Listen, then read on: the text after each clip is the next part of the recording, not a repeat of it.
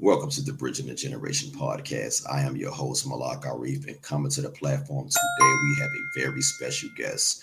Uh, this brother is a member of one of my favorite production and songwriting teams of the 80s, uh, known for writing the classic hits for Lisa Lisa and Cult Jam, uh, UTFO, Cheryl Pepsi Riley, James Brown, NSYNC, Backstreet Boys, Samantha Fox, I mean, Rihanna, Jasmine Guy.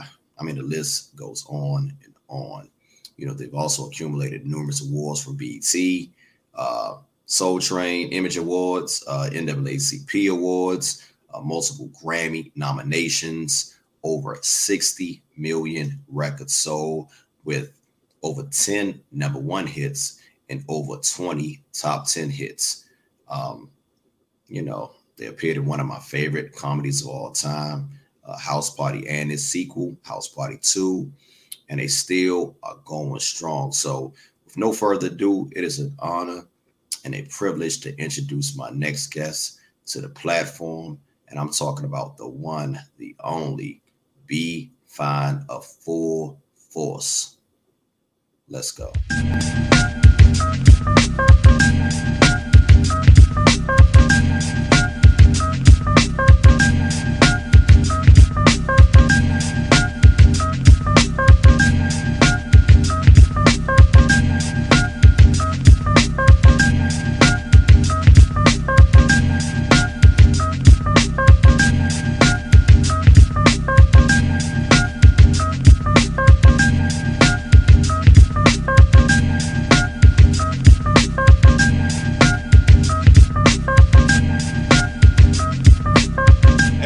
Watching Bridging the Generation podcast with me, Malak, and today I have a legend, one of my favorite writers, producers in the game, as far as you know, uh, bringing this originality, bringing uh, these new uh, concepts sonically.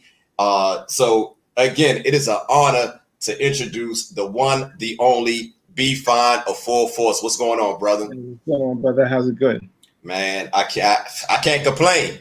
I can't complain. I'm glad to have you here, man. And again, I'm, i I, want to chop it up with you because I just recently interviewed Lisa Lisa. Uh, oh, okay. yeah, last week. So to have you on here right after her is just a dream. you know, so so so again, first of all, I want to ask you, brother, how have you been maintaining with all this uh pandemic, you, you know, craziness going on, the whole COVID nineteen? How you how you been holding on? I've been doing all right. I've been doing all right, fortunately, man. I've just been staying kind of locked up and away from everything. But yeah, I've been doing good. Okay, okay. Hey, I, you, I gotta ask, man, because you know we lost a lot of people, and it's, it's you know, again, we're not back to uh, you know where we were before. So you know, mm-hmm. I just I always gotta ask uh, artists that come on here, just to, you know, just gotta show my my my concern. You know. Yeah, well, we all have lost people, you know, in this whole pandemic thing, but um, you know, it hurts, and then you just got to keep rolling. No doubt, no doubt. Have you have you have you lost anybody like close to you, or you you lost people that you just know know of? Um, people that's close, and also like uh, friends and people that you know in the business as well. Okay. A lot of times it's like complications that um, I have a feeling we'll find out later on that it was connected to COVID, things like okay. that. Okay. Okay. Well, look, well, look. You know, I want to go ahead and uh, you know talk about your story because I really don't feel. I know you guys just recently had the unsung, you know, which was dope. That was that mm-hmm. was that was really cool. But I I, I really want to get to like the nitty gritty of Full Force because I've I've been a diehard fan since like all in my mind. I'm I'm a little mm-hmm. late, you know. I was I was a kid. I vividly remember all in my mind. Um, when when the first album came out, I was too young to remember that, but that all in my mm. mind, I I I remember that like it was yesterday. Right, that's crazy. and, and, then when the when the movie, which we about to talk about later, when House Party, I'm like, oh, those the guys from All in My Mind. Right. you know. So so so anyway, let's let's go back to the beginning now. You you originally, you know, you're originally from Brooklyn, New York. Mm-hmm. So talk yeah. about that. What was excuse me, what was it like growing up in Brooklyn, New York? And what was uh, some of your influences uh, musically? Um, growing up in Brooklyn was um, uh, it was just regular to me because I come from from Bed Stuy to East Flatbush, so I'm from Brooklyn. Me and my brothers, we're from like, and the cousins, we're from Brooklyn, like for real, for real. You know, like you know, we've seen it all. We've um, you know, yeah, we're from Brooklyn, like for real. and um, so growing up in Brooklyn, as far as as a little little kid, uh, my father got me and my two brothers into singing at a very very young age. I think I was six. Um, he first got Paul into singing. Paul had an ear, a real good ear for harmonies and stuff like that. Like at 13 and stuff like that, and 12, I believe. I was the youngest. Um, and Lou, we always teased Lou. We call Lou Yetta because Yetta Dada, Yetta Dada. He'll do anything for the stage, man. Anything for the stage, even as a little, as a, especially as a little kid. So my father put us three together. Um, my uncle managed us at the time along with my father. We did uh, at, at that time it uh, it was amateur night at the Apollo, and it was real, real rugged and raw back then. I mean, like it was real rugged and raw. As a kid, I was scared. I was really, really scared because my father had me believing that Sandman came out and shot you for real. you know, so I would always like. So our first time performing there, we took first place three times in a row, and um, I was scared until I hear the people start screaming and everything like that because I kept looking to the side and seeing the Sandman's going to come out because I was going to run. And um, uh, we won three times in a row. Then we uh, appeared with the headliners. Um, wow, that was a long time ago. That was like the Whispers. That was like Joe Tex. That was that was Woo! He said Joe Tex. yeah, yeah. I was seven. So this is this is way before you know it. Uh, it was appearing on TV. Oh yeah, yeah, yeah, yeah. It was just a legend. Yeah. Apollo was just super legendary forever, even back then. Apollo, Apollo was legend, legendary. Um, because I remember some of the acts that I've seen for the first time there. A matter of fact, it was um years and years after, like when we first came out, we was just blowing up with our productions and right. Krush Groove and whatnot.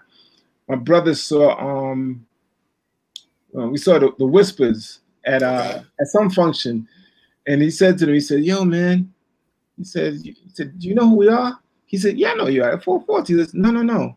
Do you remember way back in the day when you guys performed at the Apollo?" He went, yeah, yeah, yeah. Oh, how can we forget that?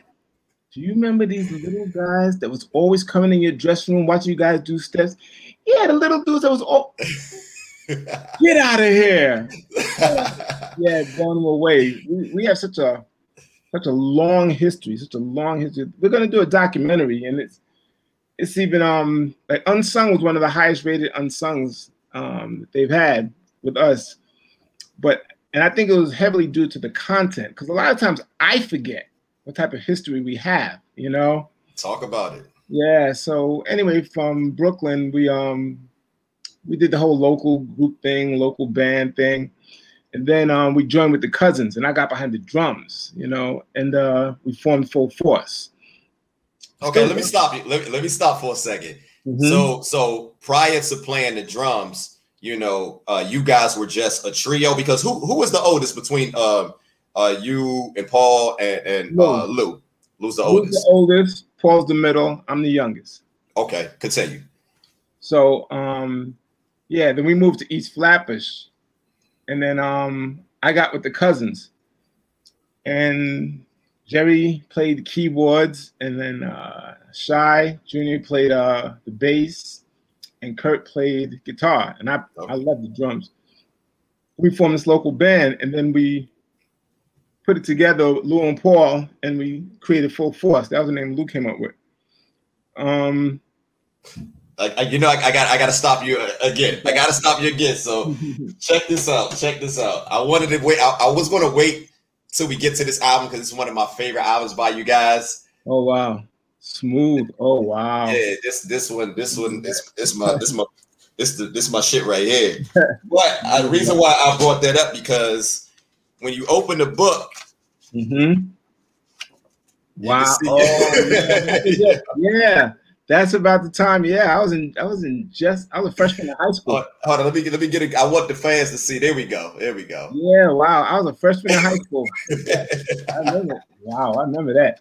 At that time we was at that time one of the hottest um groups going was Chic.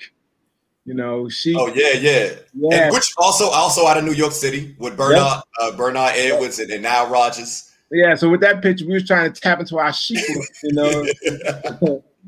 yeah, that, surpri- that surprised me because when I, I remember when I because this album, this is the original CD from 1980. This I bought, I had this since I was wow. 13 years old. And I opened that up and I was like amazed because I'm thinking when I when in my mind, I know full force is these, you know, yeah, yeah, guys, and then I see you guys with these suits on. It was just it just it blew my mind. Yeah. You know? So so so yeah, so talk about that. Talk about forming how you guys came together. I'm sorry. Um, so we came together, um, formed full force, did the whole local band thing. We was really, really popular as far as a, as a local band. Okay. Um, like other groups that was popular at the time, um, like in GQ, there was this club club called Club Ecstasy in Brooklyn. Mm-hmm. Everybody played. I remember New Edition when they broke out big, they played there. Um, yeah. Khan played there. I mean, everybody played there. We was the only local band there that would play on headline night and and sell it out just like all the headliners did. We didn't have a single record, nothing. So we was trying to get a deal um, the interesting thing with us trying to get a deal is that we had this mindset back then that being that we could kick ass on stage, right. our live performance was we, we were dope on as far as live performance. We thought that, yo, if you see us, we're dope, sign us. That's what we thought. But the industry was changing. It was changing rapidly. It was right about that time it started to really change. And what happened that we had a partner, co-manager named Steve Salem, and Steve Salem, God bless, may, may he rest in peace. Steve Salem had more of of a of a young white dude's outlook, which was which was good for us because he was like, "Yo, guys, you can't just keep playing these covers, and just because you could turn it out, yeah. you know, you're gonna get a deal. You got to do some of your originals. You have to." Well, yo, but nobody knows those originals. He's there, but that's the point. Right, right. That's how you gain a following. See, he knew about that type of shit. Yeah. He knew that, you know, you had to play your originals to gain a following. You know, so hold up, hold on. So let me stop you for a second. So at that time, because again, you know, you guys are legendary songwriters slash producers. So right. at that time, you guys were not writing and producing your own material. Uh, well, we well, because when did, when did you guys start? When did you guys start writing your own material? Because I, I, I mean, you guys got classic. I'm just I'm just looking at some of these songs and I'm just like blown away. So when well, did that start? You know, we, we, we was um we were writing songs, especially especially me. I was writing like a lot back right. then and um and playing it with the cousins. Okay. And then when, this is before Paul was even in the group. And then when Paul and Lou joined in and we made Full Force, we all would like write songs and um, but we never like performed them because we just okay. felt like, yo, we got to get the crowd. We got to get the crowd. Okay. So Steve mentioned that because we went to every single record label and was probably turned down three times. Right. Like every single label. So now, what was it? What what was your? You know, because I we, we we come to know. You know, you guys have a very distinct sound, a very distinct look. What was the sound and the look of of Full Force at that time, and were you called? Were you guys known as Full Force back then? Because I know yeah. you I know you mentioned yeah. Chic. I know you mentioned Chic, but when that when that uh the Caucasian gentleman, you said you guys need to alter, you know, give mm-hmm. have, have, some type of nuance with you with your uh your, your, your stage appearance. What um what were you guys looking like when he said, you know, uh when he mentioned, you know, recommended that to you guys? And again, what was uh you guys what were you guys known as at that time? Well, we was on some type of like Earth, Wind, and Fire meets the original Commodore type shit. You know, we, we was on it like that. Steve really didn't focus much on like the look. He was yeah. talking about the music and us playing as a band and things like that. And what he did, his his concept was very smart. He had it where we would um we were the only black band playing like rock clubs all over New York. Okay. Like CBGBs. CBGBs. Yeah, yeah, yeah. Well, we was playing clubs that black people never even been in. Damn. So, so, so y'all was playing in the same clubs with like the Ramones and shit. REM. We opened for REM. REM yeah. Back then. Yeah. REM was just a big indie group back then. So we um I'll never forget when the curtains opened up at Danceteria and I literally seen people's mouths like all these white folks like and, and, we killed it. We killed it. And that, that was another okay. thing. Like the white folks was very receptive to your original shit. They, they, okay. they, were listening to how you're playing. They were listening to what you're saying. Yeah. It was very interesting because um, we had a large black following, and then there was a lot of um, we gained a large white following in those clubs. Okay. So, um, we still had to realize that you know we have to shop our original material, um, and what we have to do is we have to find a way to get out there. Steve mm. again. Steve came up with the idea. He said, "Yo, why don't you guys produce somebody, you know, and then get them exposure and get known as producers, Uh-oh. then always come back as as a group. Let's go. Let's go. I'm ready. Let's go. Yeah, let me tell you something. Lou was like ballistic. He Lou didn't like that at all. Lou was mad. I remember he left, stormed out the basement. he hated that idea. Paul is the middle child, so Paul was kind of mad, but he understood. So when but he why, why, but why do you think he recommended that to you guys? Because you know, you guys would you like you said, man, you guys was killing it and guys were enjoying you guys' music. Why do you think he recommended that? Because which we glad I'm glad he did that because I'm not going to say what was about. I, I, know what you about to what uh-huh. we about to what we what, what's about to what you're saying is about to lead to. Right. But you know, why do you think he mentioned that? You know, why you think he recommended that to you guys? Because he was Steve was smart enough not to fall in love with shit. He didn't fall in love with things like that. He looked and see this doesn't work. We got to do this. Gotcha. You know, he didn't love it for long, you know, unless it was working. So he mm. And he still had a different mindset than we did. Gotcha. We're gotcha. talking about producing to become popular to then get a deal. You know, it was like, you know how long it's gonna take? But I loved the idea. I loved it because I was always in creative mode. You know, gotcha. I just yeah. I just loved that idea. Yeah. So um, what happened is that how we met the first artist was long story short. Um, I had a girlfriend in high school.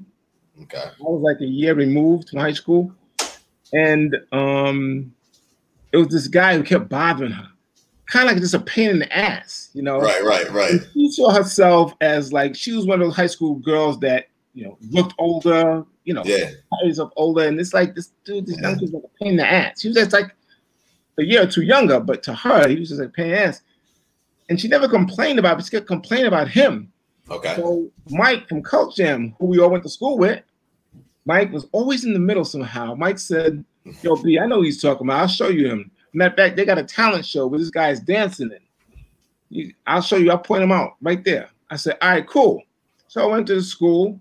Wingate High School, school I like to go to. And then all these guys came out popping with the white gloves on, dancing. And the dude was really dope. Right. And and his name was Kangol. K- Kangol Kid. Yeah. it was him and um and Dr. Ice. And Dr. Yeah. Dr. Ice. Yeah, let's go. Let's go. They could they could they could pop and dance their ass off.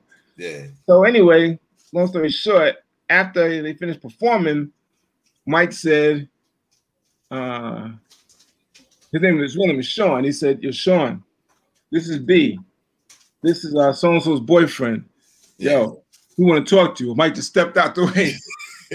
I was so intrigued by how dope he was as a performer. He said, "Yo, what's up, man?" He went to shake my hand. I'm like, looked at him and slowly extended my hand. I says, "Yo, you live in Brooklyn?"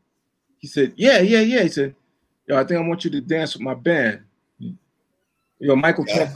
And he went, Oh, okay, cool. And Mike was surprised. And Mike looked at him. Mike said, Yo, it's a good thing you can dance, man. Yeah, yeah, yeah. And he was like, What are you talking about? He said, No, because that's you know, that's Woody's boyfriend. He came here to bust your ass. You just and that's how that and it's funny. Kangol sent a picture to to me a couple years ago. Is right. me, him, Mike, and the, uh, the, my ex girlfriend from back then called Booby, like just okay. like, like, five years ago. It's so cool. Right, right. But anyway, long story short, Kangol told us about Doc, and Doc and Kangol told us about this guy named EMD, who's a rapper, and they had this DJ. So I was like, all right, let's see. And they had charisma. I'm telling you, UTFO is one of the most unsung hip hop groups. I mean, they are. They are. The performer, they was dope, man. The first two albums, man. Whew. Yeah, man. Their albums, man. So anyway, long story short, um, Steve Salem again um, got them a situation on an independent label. And then me and him went to talk to Fred Munao. Okay. Who was of Select Records. And um now was Select was no okay, that Select was ended. Okay, Select because I always thought like Select was like a subsidiary or whatever under Columbia. Because I because I know because I, I I know you you guys and Lisa were on Columbia. So I always figured that they was probably yeah. like the subsidiary of Columbia too. That was kind of interesting too with us and Lisa because it wasn't originally on Columbia. But um, long story short, they did an independent record called Beats and Rhymes. We produced it. You know, I did the beat.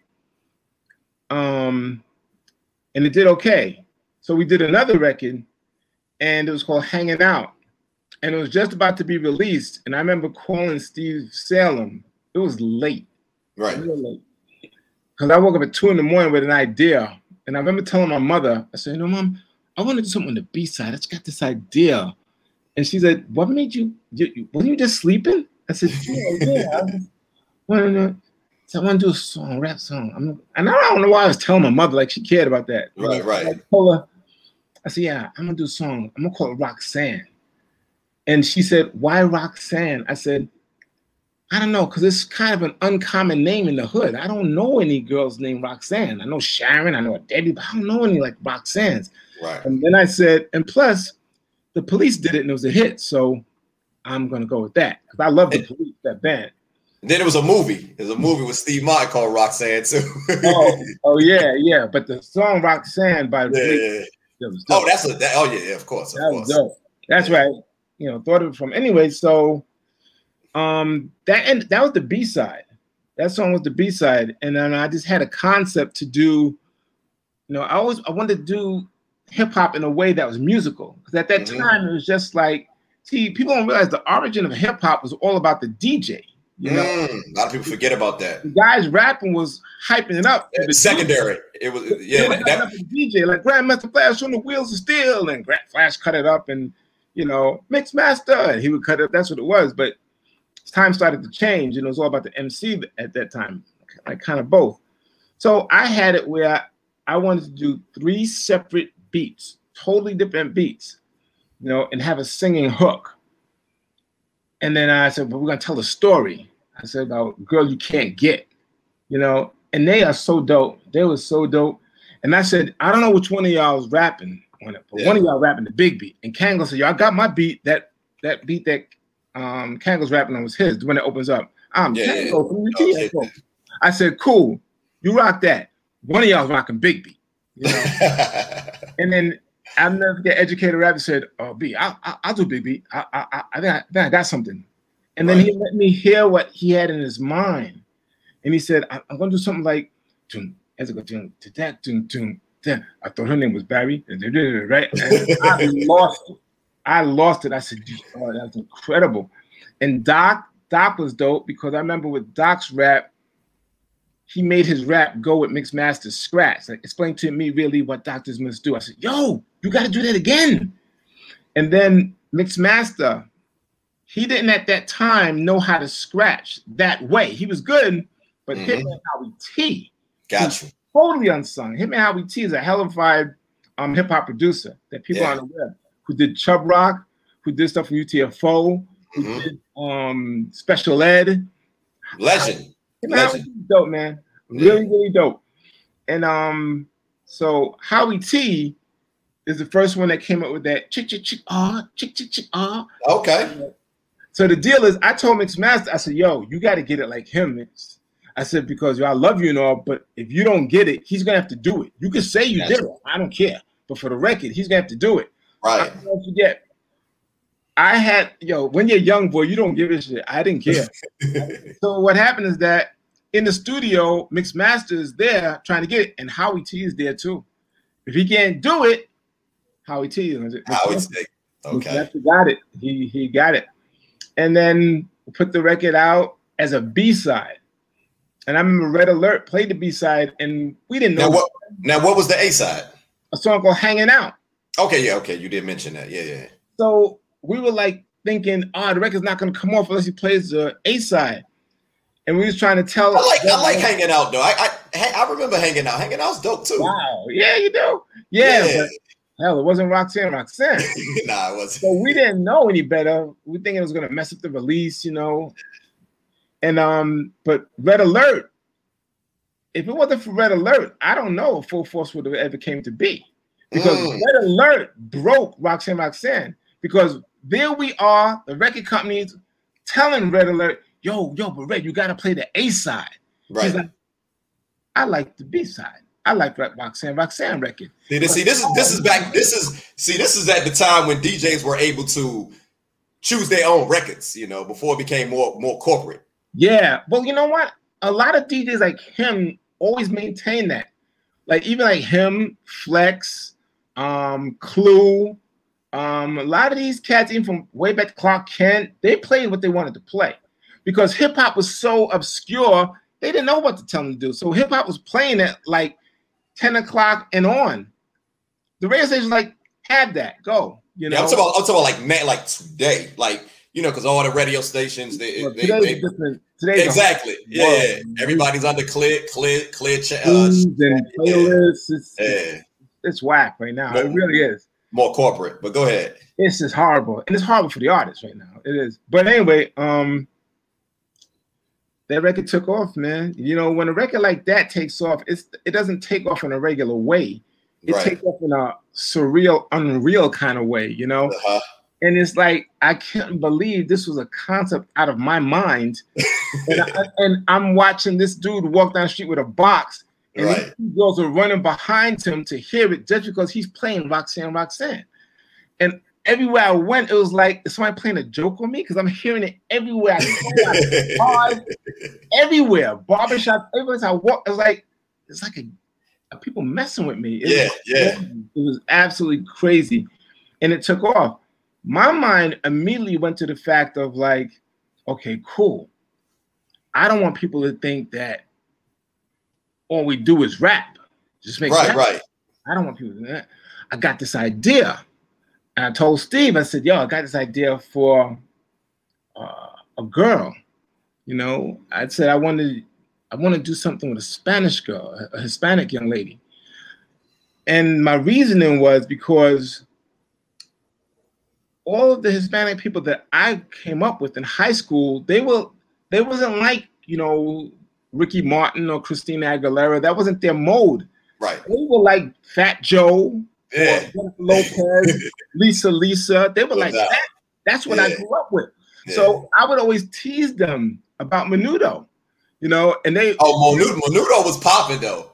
Yeah, but see, but Menudo was popping. That was in in high school, like where yeah. I was from. Oh no, no, no! I'm not. I'm, I'm not gonna lie. I'm not gonna. I'm not a Menudo fan. Nothing against Menudo. I'm not gonna pretend like I'm a Menudo fan. But I remember them popping. No, they were super huge. But you got to understand. That's all I want to say. I grew up with. Yeah, the type of cats that I grew up with. Yeah. Even if they liked Menudo, they would lie and say they didn't. Yeah, yeah, yeah. It, it was it was kind of like like like the Bee Gees. Like people would People would make it seem like they didn't like the Gees. Yo. No, it was worse than that because the Gees were dope actually. But the deal is, Menudo was like like bubblegum, but Hispanic. You know, right, right, right, right. Bubblegum, and the yeah. deal is they would I would make jokes about him, and they would go, "Yo, that ain't I don't like them, man. That's my little sister." now they're in high school. They wasn't yeah. Menudo. They was rapping to the rap records, right. Grandmaster Flash. You know, the Hispanics people that I grew up with because my mother's Dominican and black. No doubt. So the deal is, I, I knew they didn't really feel that like that, but their little sisters and little brothers did. So my mindset was always like, yo, I want to get a Hispanic lady, a Hispanic young lady like the Hispanic girls that I grew up with, the young ladies that I went to the clubs with, that we all us, right, right. Mike, uh, at the Fun House, at the Roxy, because the Hispanic, um, the Hispanic uh, um, young folks and the black young folks, they were like intertwined as one as far as right. like music in the mm-hmm. clubs, everything. You know, the mm-hmm. up rocking, the break dancing. It was right. like one thing. There was always like, uh, if there was a Hispanic group, there was always like a couple blacks in that group. Yeah. If there was a black dancer group, there was always a couple of Hispanics in it. Always. Yeah. So it was a different synergy. And you know, it's funny if I talk about stuff like this, people like Fat Joe, Jennifer Lopez, Lisa Lee, they smile because they know exactly what it is, right, how the New York scene was. You know, so um, long story short, I, I auditioned quite a few girls, and they they they were horrible. They didn't, you know, they were just like they had a corniness about them, and I was like, nah, it can't be that. It can't. They, they, they, they, would probably try to give you, you know, that that uh, you know, that pop thing. You know, they yeah, probably thought that's what you. What is is that is that one of the reasons why you think you know it was it was kind of hard finding you know that that artist that you was looking for in, in, initially initially. Yeah, it, it was because it wasn't like we were some like you know, had a worldwide audition going on and anything like that. There's no because we never we never heard anything like like Lisa was the first of Lisa, her kind. Let me tell you something. Lisa never seen anything like that. Before. Yo, Lisa was more important than people really really realize to the oh, Hispanic community because um like everybody everybody at audition they were horrible or they were like nah that's she could sing but that's not it they got to have that feel to them because I knew what it was. Mm. And we did too, because we we hung out partying all the time. Us, it was like, man. And when Madonna used to be in these clubs back then, you know. Um, so what happened? Mike, Mike was always around. Mike knew exactly what I was looking for. He knew exactly what it was. So Mike said, Yo, B, I'll never forget. He rang, rang my bell and said, Yo, B, I think I got this girl that might be what you are looking for. He said, but I was thinking, like, if you like her, yo, cause I was thinking and hope, hoping maybe you could put like maybe me and Al, which is Spanador, in the group and like make a group and make it like I had this name called Cult Jam, maybe like, and I just said to him immediately, I just said, yo, what, oh my, Mike, I'll, I'll work something out. I'll work something out with you in it. You went, right, right. Al, Al's cool. Yeah. I, only because Mike was always incredibly loyal. Mm-hmm. You know, Mike was actually in the band once as full force, like before Lou and Paul was in it. Oh, just that, but we ended up like, like, nah, you're a bongo player. We don't need that, and you're not really into this. But even that being the case, that he's like right. anymore, he was always out there with us two in the morning, putting up posters for the local shows, giving out flyers. He would go hard with us, sleeping in the car because his mindset, and he told us this years later, yo, if I just hang with my guys that I grew up with, if somehow they make it, mm. I'm gonna be in there. He, thought about that way back then. He had the he had the foresight. He was smart because that's why as soon as he mentioned it, I was already like, "Don't worry about it. Don't worry about it. I'll, yeah, you'll be in. You okay. you'll be in. I'll work it out. I'll fit it in. Yeah, but let me see the girl. Let me, let me see that. Yeah, yeah. Talk about that girl. yeah. So we auditioned her, right? And what happened is that I remember saying, "Yo, let me go around the corner. Let me get Paul, because Paul's good with vocals." And I didn't want to think. I just wanted to just watch and observe, and mm. I want to see if her image was right. So I got Paul. I said, "Yeah, Paul, just do it through, put it through regular like singing thing, harmonies." And he said, oh, "Okay, cool, cool." Paul came down there, had her sing something she was comfortable with. Mm. I still remember she sung a song that Mike had wrote. It was horrible, called "To Dance and to Love." It was the worst song ever, and I always say that it was terrible. So that song had you thinking, "Oh my God, this girl can't sing." And then Paul said, "Yo, why don't you sing something you're comfortable with?" Comfortable with, and she sung "For Your Eyes Only" by Sheena Easton, and I loved her voice. I actually love the tone of Lisa's voice. Mm. Now, mind you, every time I, after the audition and and she left, everybody wasn't sure, like, oh, will we pick her or not? No, no, no. I knew what I wanted. I knew she was it. Right. And I told everybody right there, I said, no, no, no, she's it. He said, well, we can audition more girls. I said, no, no, no, she's it. She, she's it. And then Paul was like, well, B, what makes you feel like it's her? I said, because she sounds like if a young girl can sing, they would sound just like her. Now, Lisa always wondered Yo, B, is that a diss kind of like? I said, yeah, because I yeah, because I, I, am thinking I'm like, nah, but, it, but, it, but, it make, but it make but it makes sense. And yeah. there's a lot of other singers that came after her that I say the same thing about. You know, they they're not these phenomenal Patti LaBelle type singers, Gladys Knight, Let but Lisa got this unique quality with her, man. This special quality. So talk about that, brother. Well, the thing is, is that you got to remember you know, I'm a kid from seven years old. I grew up, you know, from five and four hearing Jackie Wilson and mm, only, only teardrops. Yeah, my, my, my aunt used to um my aunt used to sneak me, Lou, and Paul. Cause my aunts were like the hip hop B girls of that era. Mm. They would be at the Apollo like every other week in the summer, and they would take us with them because they had to babysit us hide us under the seats, and then we'd have to pop out and hold the seats till they come out hide from the bathroom. Yo, we were so hood.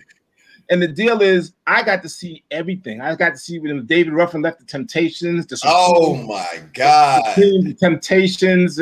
I seen all this as a, as a little little. I mean, a real little kid. So I I knew what I'm. I I truly know what artist development is.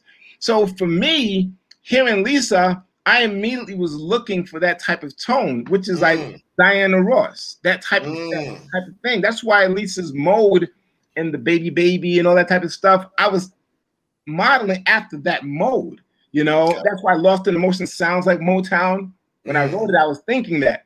So Lisa's voice, it's a tone. I tell people that all the time. I say, yo, look, Patti LaBelle's amazing. This other voice, this person's amazing. But guess what? When Diana Ross goes to sing, they can't sing her song. They can't. They can't. Diana got to sing it because yep. the tone of her voice. I say the same thing. I say the same thing with Janet Jackson. Same thing. Yeah, well, you can. Yeah, well, you can. No, no, no, no. What, I, what, I, what, I, where? Because a lot of people say, "Oh, Janet's not the best singer," but I'm like, no one can sing her songs like she does, and I say the same thing. Like Lisa has these intangibles that just right, can't. The difference with like Lisa and Janet is that I I give a lot of credit to the sound of Janet to Terry okay. and Jimmy. Okay. Terry and Jimmy are, Terry Jimmy is incredible. So they help hone what her sound should be. But you don't you don't think you not to not to play devil's advocate, but you don't think a lot of you don't think people think that you know the same thing about you guys because you guys produce you know pretty much 90% of Lisa Lisa. Like we don't know, we don't most people don't know how Lisa Lisa sounds without full force. Right. But here's the thing though, with Lisa, Lisa's not like she's not she's not really a byproduct of my imagination, my concept. What she really is is that she's a reality of a concept that I was looking for. You know what I'm saying? Mm, okay. She's who she is. Lisa's really Lisa's really from Hell's Kitchen. Lisa really rocked the mascara like the like the fly girls did back in the day. Lisa, yeah. Lisa really has that attitude. Lisa, Lisa really has brothers that will whoop your ass from around the way. Lisa's for real. She's yeah. for real from Hell's Kitchen. She's just not like, oh, I'm from Manhattan. Nah. No Lisa's gimmick. New York, you know, and it comes across. Yeah. So, so that's what I was looking for. She just happened to be it. Okay. I loved her tone. Her tone reminded me of like a Diana Ross mode. It wasn't the Patti LaBelle. We yeah. got Pepsi for that, you know. Pepsi was a conscious decision. Cheryl Pepsi Riley. Right. She yeah. was a conscious decision for that. But the deal is, as amazing as Pepsi is, Pepsi can't sing Lisa's song because Lisa's Lisa. No, that's Just true. the way Patti can't sing Diana Ross's song because Diana's Diana. You that's know what I'm saying? I, will be, I'll be trying to explain people that a lot, man. Like a lot of people think, you know, when when you think of great singers, it's always the powerhouse singers, but it's certain nuances and certain certain uh, singers that you just you, you just can't put a finger. They they just what they call it the je ne sais quoi. oh, you know, so it's like I, I, I feel you, brother. I feel you, but but continue.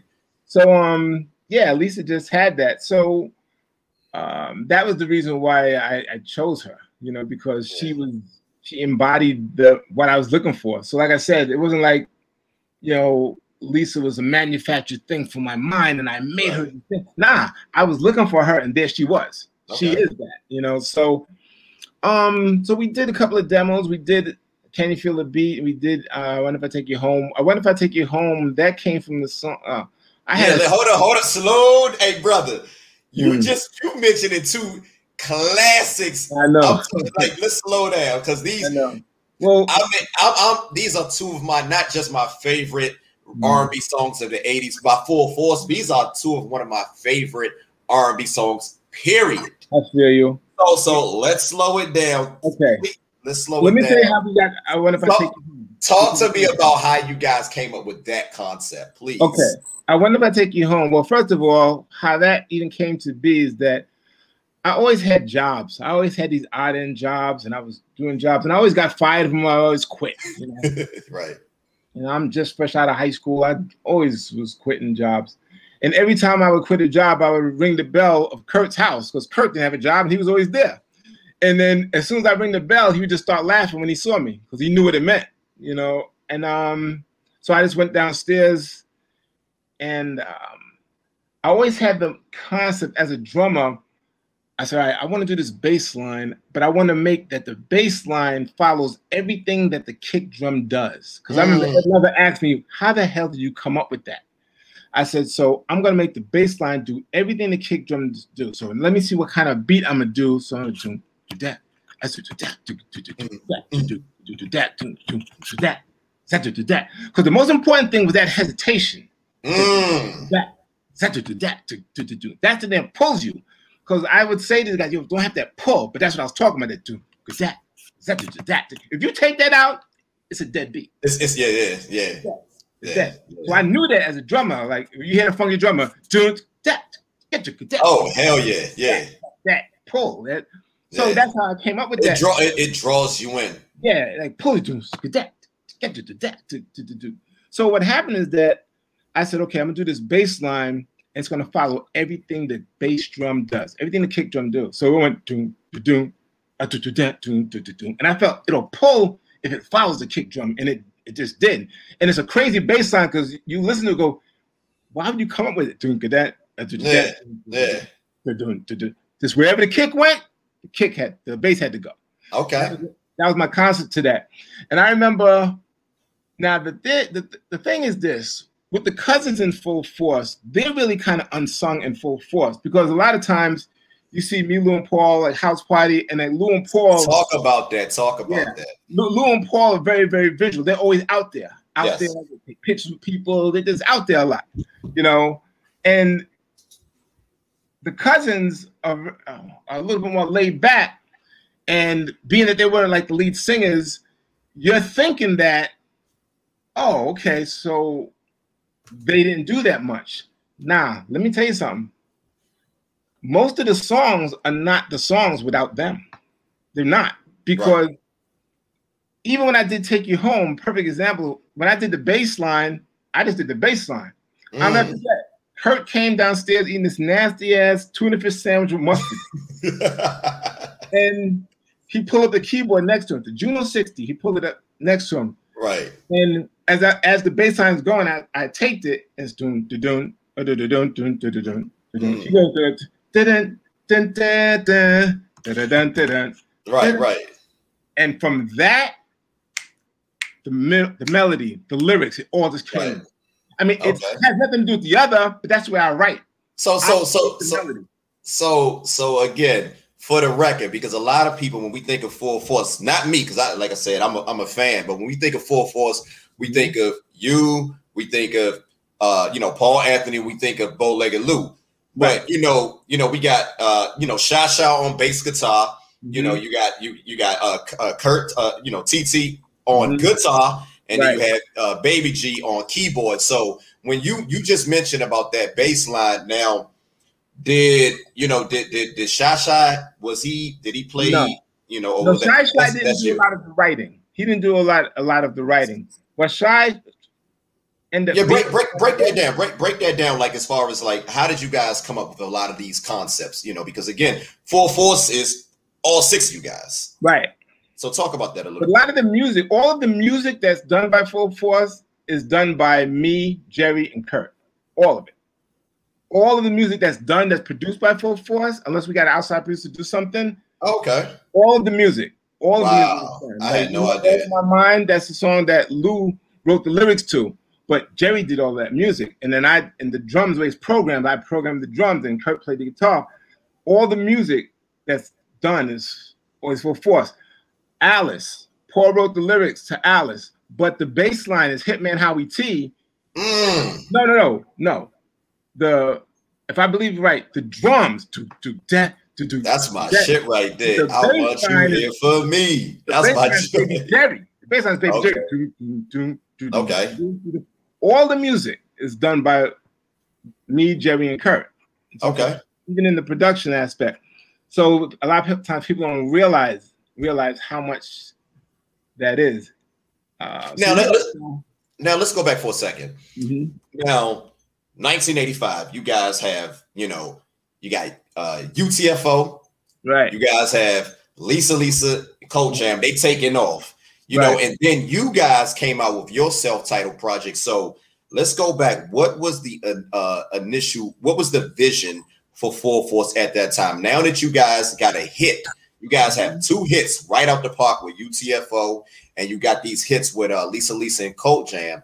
yeah. Those, the Take, hits, the take hits- me back. What was what was the vision, you know, for you guys Right. at that time? Well, the hits with Lisa was kind of unexpected. Like to be, that was another one of those feelings where every club you went to, that was the record. I wonder if I take you home. It wasn't like, oh, I got it. No, you had to play that record. Right, right. you know, and that just took off for us. So the I'll never forget hearing about how Sony had a meeting because what happened is that I wonder if I take you home was on a compilation album in the. Mm. UK. It was Okay. so hot that it made it back to the states on this compilation album. Sony didn't even know they had it. They didn't know they had the rights to the compilation because in the meeting they said, "Listen, we got to get some street music in here. We got to get like this this Lisa Lisa record." And somebody in the room had to tell said, "Hey, You already got it. that's our record. What are you talking about? That's on a compilation going to journey back to us that we own. Right, Wait a minute, right. we have Lisa Lisa? Yeah, and it's those Yeah. guys who Sam Roxanne did that. Get out of here. Got you. So Steve's whole mindset came to light. Not everybody's trying to sign us, sign full force. The people who created the Roxanne Roxanne and the Lisa Lisa thing, well, we got to get on this street music type thing, and you know. And so the expectations was pretty high, but you know it's funny, we felt no real pressure from it. Oh, I- that's what I was just about to ask. Yeah, Did y'all, you know, No, and, and I tell people this, I said, I wish I could do that over and put the pressure on us because pressure's good, you know, sometimes it's really good. Mhm. And I think that we took it so like, yo, we in there, cool, we signed, we're gonna do whatever, and we're gonna go on tour. Yeah, yeah. I don't think that we put enough pressure on ourselves. I really Yeah. don't. now I gotta slow. I gotta. I gotta stop you again because Mm-hmm. you know, again, man, you guys, when you talk about, I can understand when you talk about pressure because, I mean, boom, boom, you guys have Roxanne, Roxanne, and then you have I wonder if I could take you home goes all the way to number one on the dance chart, Yeah. number six on the on on on, the uh, you know the Mhm. R&B charts. Can you feel the beat, which is my personal favorite, which I lo- I love more than. I want if I want I love that's my that's my favorite song off that first uh, uh project, which Yeah. that album was uh, Lisa Lisa Cult Jam with Full Force. So again, man, these Mm-hmm. these songs are tearing up the charts.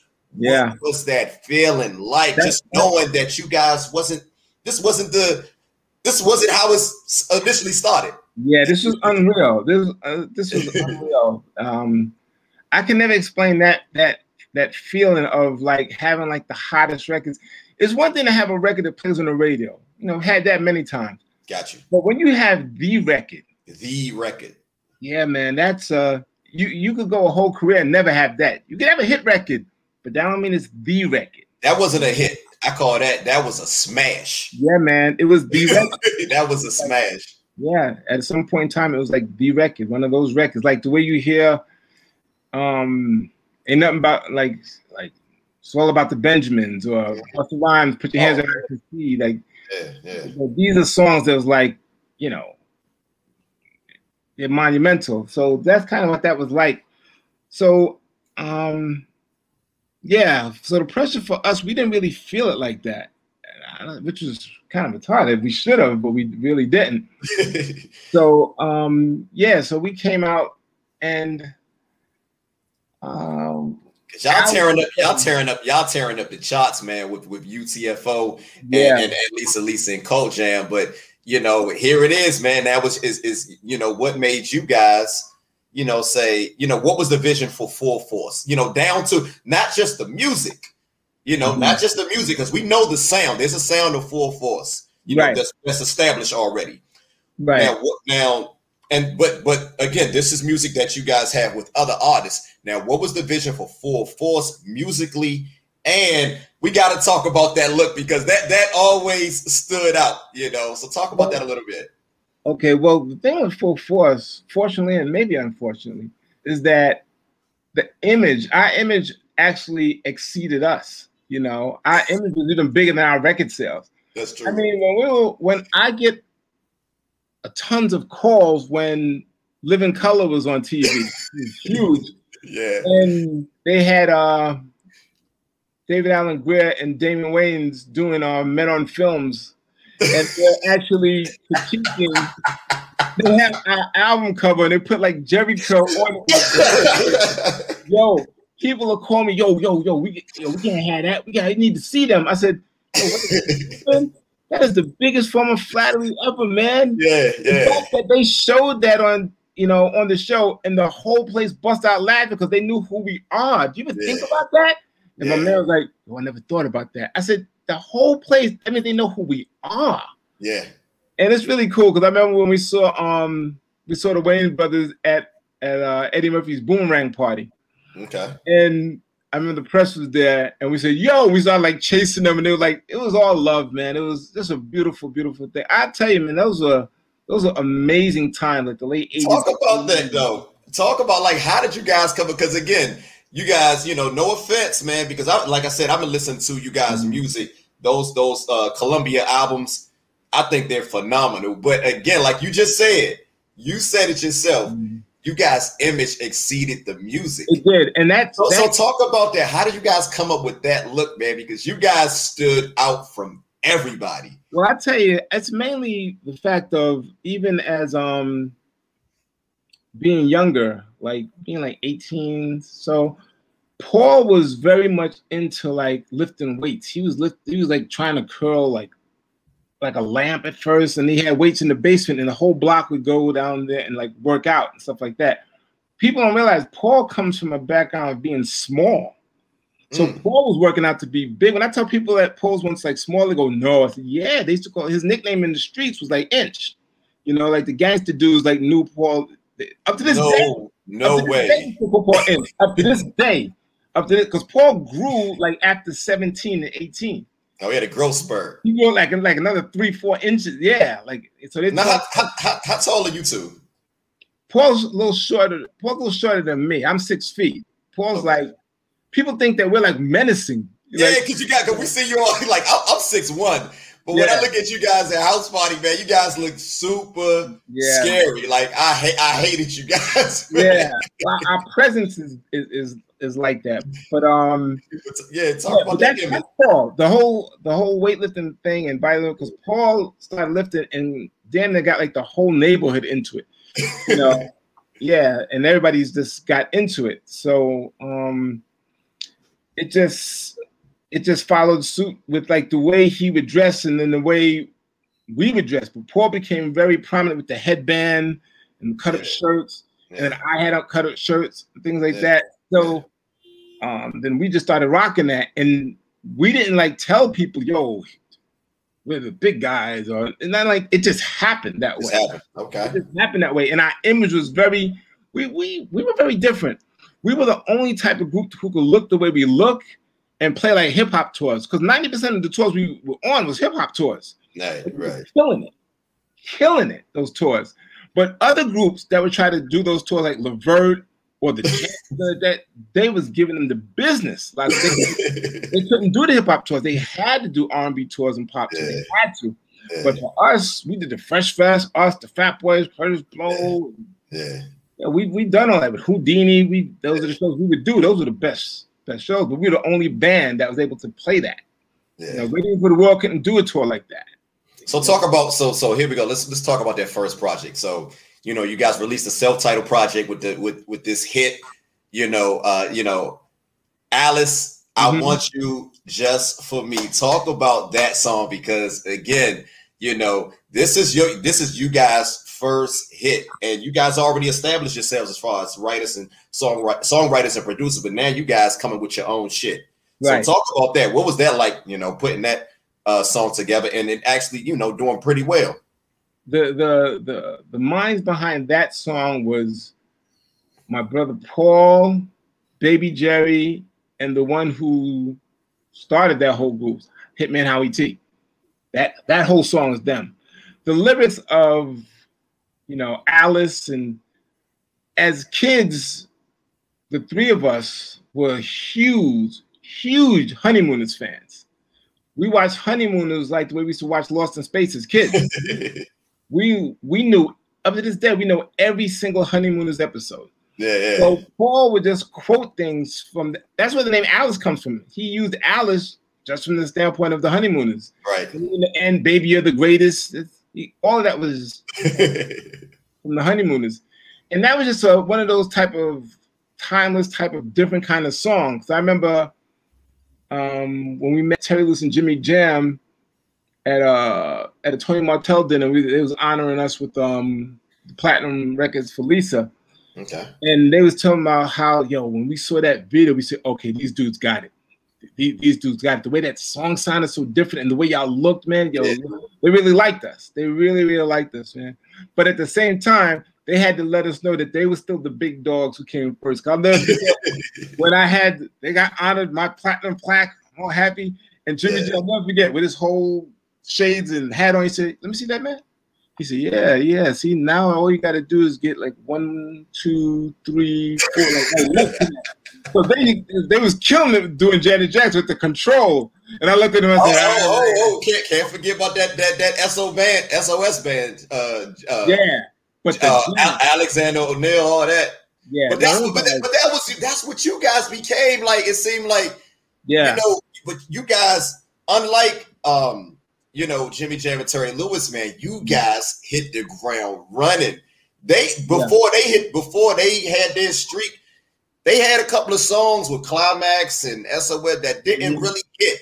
You guys came right out the gate. So talk mm-hmm. about that, man. At this time, you guys are working with Lisa Lisa. You got your own, you know, you guys got your own style, your own, you know, still working with UTFO. What was that like? Like you know, trying to balance all balance all these acts and wear all these hats. What was that like? Uh yeah, we wore a lot of hats, man. But yeah, man. See, I'm asking, look, I'm asking a question that people don't be asking y'all, man. Yeah, no, no, yeah, you know your stuff.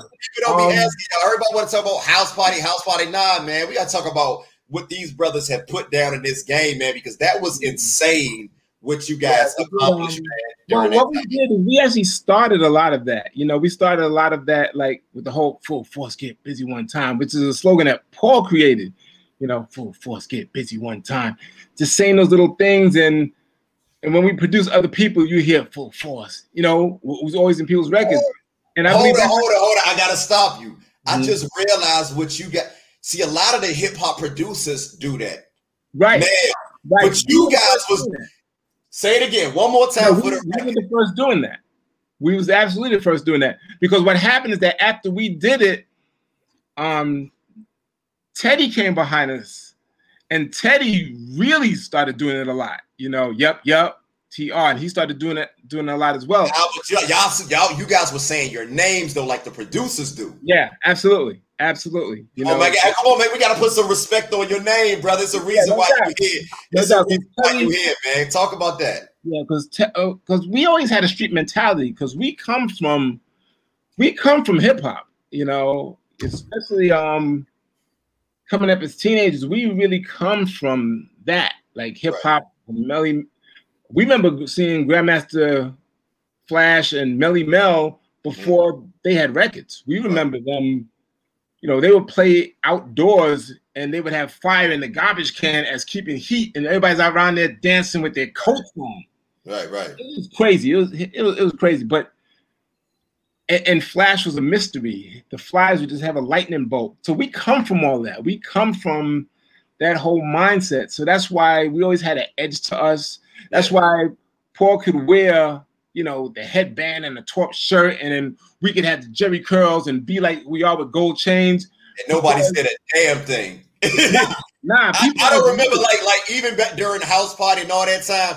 I don't remember anybody ever saying, "Yeah, four four so and so and so." Like it was nah, nah, nah. You guys, you guys, you guys was respected. Yeah, yeah, absolutely. We were known as second. You know, we came up. We also, you know, we grew up some with some. We grew up with some authentic people.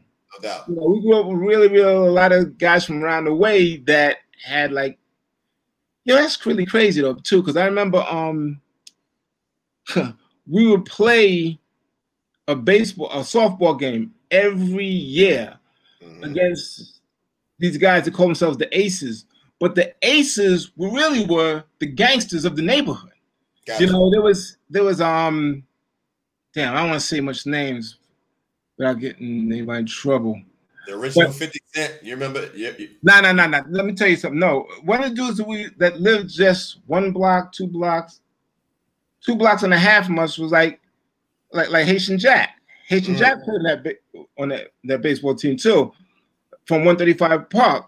I, I remember with, with, Haitian Jack when people was like saying, "Yo, yeah, yeah, yeah, I don't know, man, Haitian Jack, man, he don't play." And, and I said, "Who's Haitian Jack?" And people at me, "Yo, B Jack."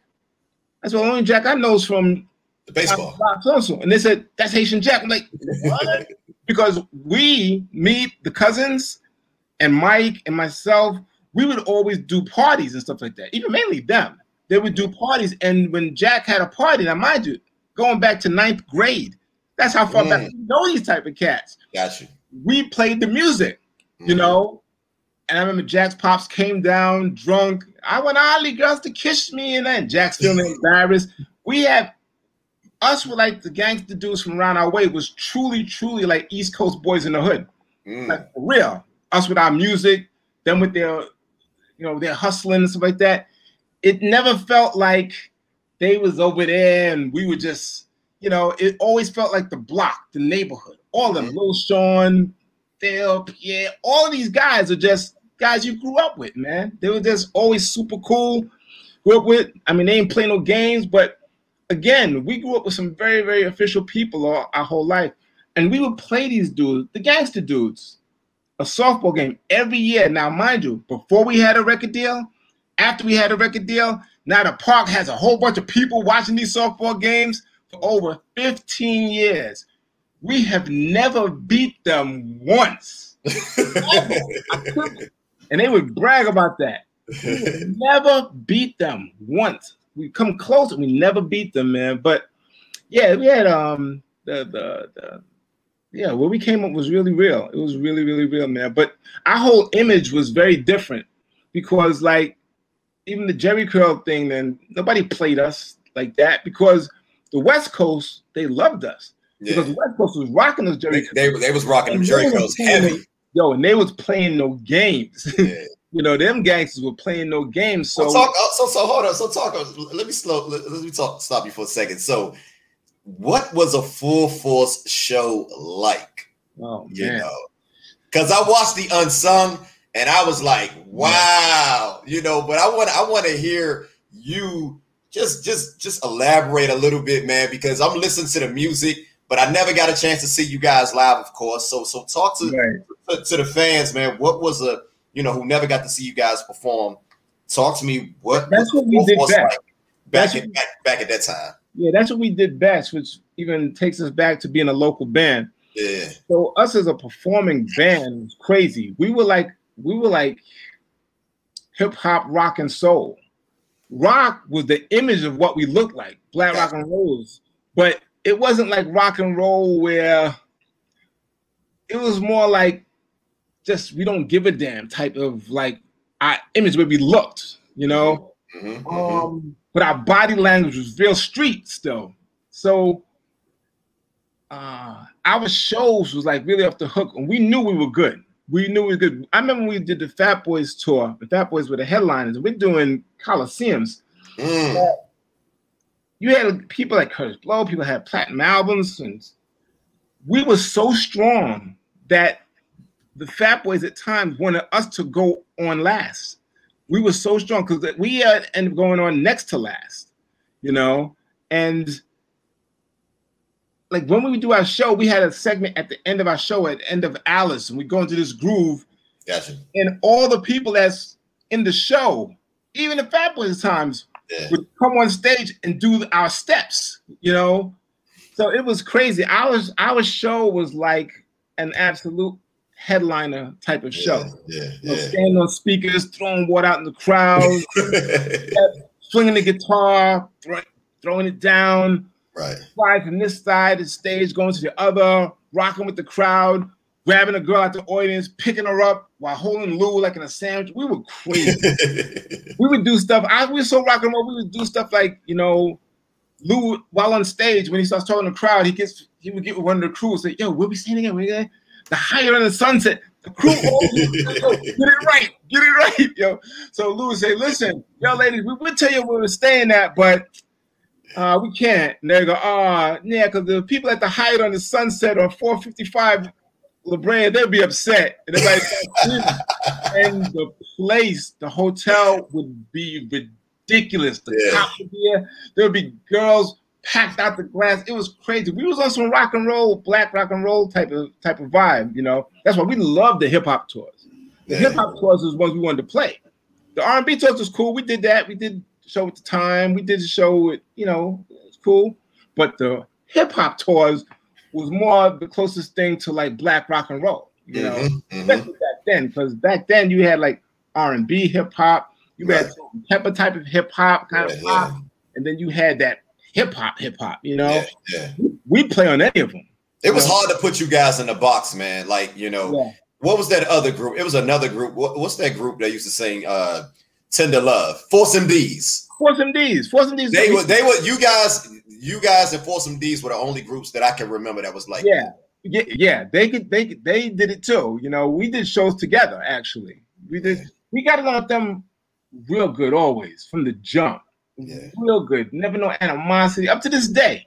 Mhm. got on Force MDs real, real good. We'll call them our Force brothers. They're really, really, really, really good dudes, man. Really good. Was you guys were like hy- hybrid groups. But you know, being you know, when you look back now, and you you know, after everything is said and done, do you feel if you could do it all over again, you know, being this, you know, uh, you know, making this hybrid type of music, would you Mhm. still do it the way that you guys did it, or would you have chose a side? Like we're going to do, we're going to be art because you guys got these, like I said, man, you guys got some nice ballads, but then you got these heavy hitting, you know, hip hop type tracks, man. So if you could do it all again, would you would you have picked a side, or would you have, you know, you yeah, know, well, continue, continue what you guys were, you you know, if I- had to do it over again, I would have would have definitely put more emphasis on um like mid tempo type of songs, Mm, but saying some street shit though. Gotcha. type of street tip like the way we like the way we came across on stage. I feel like y'all did that though on on this project right here. Like that's why I'm so disappointed. Like this this uh, this is my favorite Full Force album, by the way. Okay. This is my No, that- favorite one. I mean, we always did well. We always did well. I, I, Yeah, but but this album, you know, for some reason, this album didn't hit like the other ones, which I don't understand. yeah. What was the? I'm trying to. remember, What was the song from that? Oh, Uh, ain't my type of hype. Ain't my Well, type, which, which was which was huge You here, know in what? Wa- I here in Washington D.C. yo, that's what you know. Uh, what? friend, friends before lovers, like come on, that's that's yeah. that's kind of like in that little mid tempo. That label, you know what? The label was going through a major transition at that time. With Donnie Ienner moving into the spot as Tommy Toll was stepping down. It was, it was, yeah, it was, it was a thing. It was, And it's and ain't my type of hype was in House Party. Yeah. know? Let me tell you something. Now, It's funny with Ain't My Type of Hype. That song is really done mostly by Gerry, uh, Okay. Gerry. Gerry, Gerry's probably the most all-around talent, for force as So, far so, as so, so, so talk about that. Like you mentioned, you know, so far as the music. Now, Right. who, as far as the songwriter, because again, you guys are legendary songwriter slash producers. right. Talk about the songwriting. Who handled, you know, how, how did you guys, you know, uh, handle the songwriting duties? Songwriters was usually um, me, hmm Paul, uh, Lou, Gerry. Curt did a lot of the music. Well, not a lot of like the lyrics like that. Like Paul did all cried out. And when he did all cried out, he got that idea from a girl that he knew that said, Yeah, Paul, I can't, I can't, I can't cry anymore. I'm so all cried out. And instead of instead of comforting her, he just saw a song in his mind, you know. And um, that's how that song came to be. Um, yeah, me, Gerry, Paul, and then Lou. Lou did all in my mind as far as the lyrics to that. Um, that's my that's my favorite four four song right there. That's a lot of people's favorite four. That's my favorite man. When you when when the cope when the uh, country opened back up, you know, and, and, and mm-hmm. are you guys planning on you know going on tour, performing, and doing? Yeah, you know, yeah, we're gonna do that again. I yeah. would love I would love to see you guys perform that, man. Yeah. That would, you know. Yeah, we'll so, definitely do it again. Um, so, Lou also did "Thanks My Child" too. Okay. Cheryl, Cheryl Pepsi, which which which was a him and Gerry, which was a huge departure from what you guys, you yeah. know, normally do. I, you know, we've heard ballads from you guys. We've heard ballads from you know Lisa Lisa Cult Jam, but that particular ballad that was different. That was a very different. I remember programming the drums, and I remember not letting the drums come in until mid through the song because I just felt like I just can't mess with these lyrics. I just gotta let it rock, you know, because the lyrics are so deep. Because yeah. that song came from when Lou and his wife at the time, um, she had she had a miscarriage. Okay. And it really messed with him, and that's how he wrote "Thanks for My Child" based from that. Because what happens after that, they had a kid, and he was just so grateful, and he came with "Thanks for My Child." So yeah, that's how that's how um how did y'all link up with Cheryl Pepsi Riley? You know, well, one of the things that happened is that Cheryl belonged to a local band too. The funny thing is, I don't even remember her in the band. I remember it was always this big fat dude that played trumpet, always running from side to side that Paul would imitate. We would laugh. Mm. But I don't remember Pepsi, and I just remember a voice singing. Because what happened right. is, I remember talking to Steve and Lou at this mm. album that we was at, fresh off of doing Lisa, fresh off, and I'm thinking of the next thing. I'm like, yo, we need to have our own soul singer, like our own Miki Howard, our own Patti LaBelle, our own Nita. Mm-hmm. We need our own so people know, yo, we do that, you know? Mm-hmm, mm-hmm. And then Lou said, well, you know, I know this girl, this girl named Cheryl. First thing I said, is, how she look? He said, I think she looks good, man. She, she, she, I think she looks good. I said, all right, well, let me show, you, see a picture, something like that. And then when Lou showed me the picture, I said, yo, I love her. I love her. Pepsi looks like your favorite young school teacher at that time. She looked like she reminded me of this old TV show. My God, I don't know how young I was, five, six, maybe. It was a, a TV show called Time for Julia, where Diahann